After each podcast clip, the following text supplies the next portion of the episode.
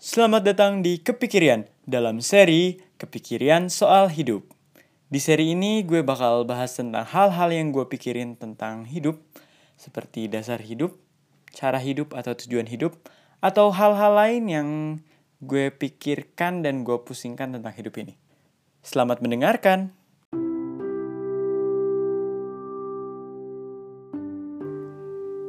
Assalamualaikum. Selamat datang di episode kedua dari rangkaian kepikirian soal hidup. Seperti yang udah gue sampaikan di episode sebelumnya. Di episode kali ini gue bakal sedikit banyak ngomongin beberapa istilah yang gue singgung di episode sebelumnya. Untuk diingat, gue di sini bukan sebagai pakar yang mengajar, melainkan sebagai pelajar yang kebingungan dan ingin berbagi pikiran.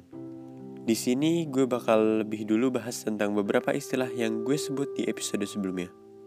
Bahasan ini nggak bakal terlalu dalam, mengingat gue bukan pakar, tapi mungkin akan agak luas ya. Yang pertama gue bakal bahas adalah political compass atau kompas politik. Gue nemuin ini udah dari beberapa tahun lalu, tapi baru bener-bener nyoba research gitu, research ikutin kuisnya itu belakangan ini. Simpelnya di kompas politik ini tuh ada dua sumbu, kiri kanan dan atas bawah Kiri itu didefinisikan sebagai sayap kiri atau keinginan agar perekonomian dijalankan oleh lembaga kolektif yang dapat berarti negara atau bisa juga komune atau rakyat. Sementara sayap kanan didefinisikan sebagai keinginan agar perekonomian diserahkan kepada individu dan organisasi yang saling bersaing. Tujuannya biar ada kompetisi dan inovasi. Itu sumbu kiri dan kanan. Kalau sumbu atas bawah ada atas sebagai otoriter dan bawah sebagai libertarian. Ini menilai pandangan politik dalam konteks sosial mengenai jumlah kebebasan individu yang diperbolehkan. Kalau yang bawah, libertarianisme didefinisikan sebagai keyakinan bahwa kebebasan individu harus dimaksimalkan. Sementara sumbu atas, otoritarianisme, didefinisikan sebagai keyakinan bahwa otoritas dan tradisi harus dipatuhi. Oh iya, di episode sebelumnya, gue sempat nyebut libertarianisme sebagai orang yang liberal. Dan gue baru tahu ternyata antara dua itu tuh ada bedanya. Kalau lo mau tahu lebih lanjut, silahkan riset sendiri soal itu. Selanjutnya, gue bakal bahas temuan gue di akun Twitter @okihita. Di sana, ada suatu utas yang nyeritain tentang norma atau budaya nyontek masal 1N yang ada di sekolahnya. Dan ini pun emang diselenggarakan oleh sekolah supaya akreditas sekolah baik, semua murid bisa lulus, menghindari murid depresi, dan putus asa juga banyak alasan lainnya. Di sini, dia menyinggung soal moralitas. Katanya, moralitas itu ada pada manusia dengan satu tujuan, intra-group survival, atau pertahanan hidup dalam grup, memastikan keberlangsungan hidup kelompok. Nah, nilai moralitas ini terdiri atas sumbu. Lagi-lagi kita belajar sumbu nih. Tapi kali ini cuma satu sumbu aja, kiri dan kanan.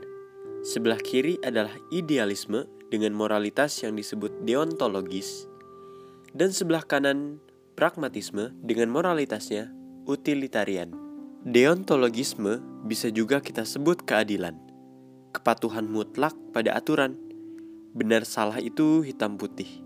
Ini berasal dari kebutuhan sekelompok manusia untuk melakukan quality control terhadap anggotanya dan memastikan tidak ada yang curang. Di aliran ini, definisi benar salah adalah patuh tidaknya seseorang terhadap aturan kelompok.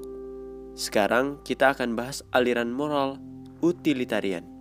Aliran moral ini berasal dari kebutuhan kelompok manusia untuk berhasil, baik dalam bertahan hidup, mengusir bahaya, maupun melanjutkan keturunan.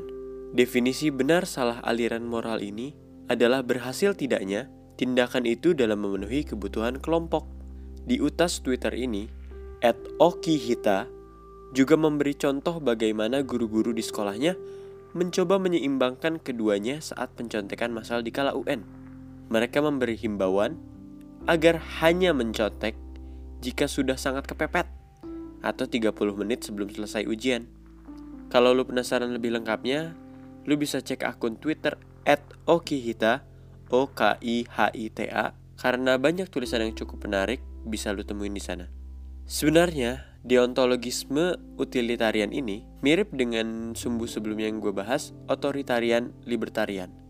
Di mana deontologisme dan otoritarian sama-sama percaya sesuatu untuk dipatuhi demi terjaganya kualitas. Sedangkan utilitarian dan libertarian sama-sama mementingkan tujuan universal yaitu untuk bertahan hidup dan bahwa setiap manusia sama-sama memiliki haknya dan pantas untuk hidup. Again, in my opinion, nothing is absolutely wrong or right. Kita punya nilai yang kita miliki masing-masing. Terlepas dari ilmu politik atau pemerintahan, gue rasa hal semacam kompas politik atau pemahaman lainnya bisa dijadikan sebagai sarana untuk mengenali diri sendiri, cari role model, dan bisa bantu kita untuk beradaptasi dengan lingkungan di mana kita hidup. Karena siapa tahu kita seorang libertarian tapi kita hidup di lingkungan otoritarian, kan kita perlu mengenali diri sendiri dan lingkungan agar kita bisa bertahan hidup dengan cara yang cocok. Kayaknya itu dulu yang bisa gue bahas di episode kedua seri KSH kali ini, kepikiran soal hidup. Di episode selanjutnya, dua minggu lagi, gue bakal bahas tentang unlearning. Sampai ketemu lagi. Wassalamualaikum. Sampai di sini.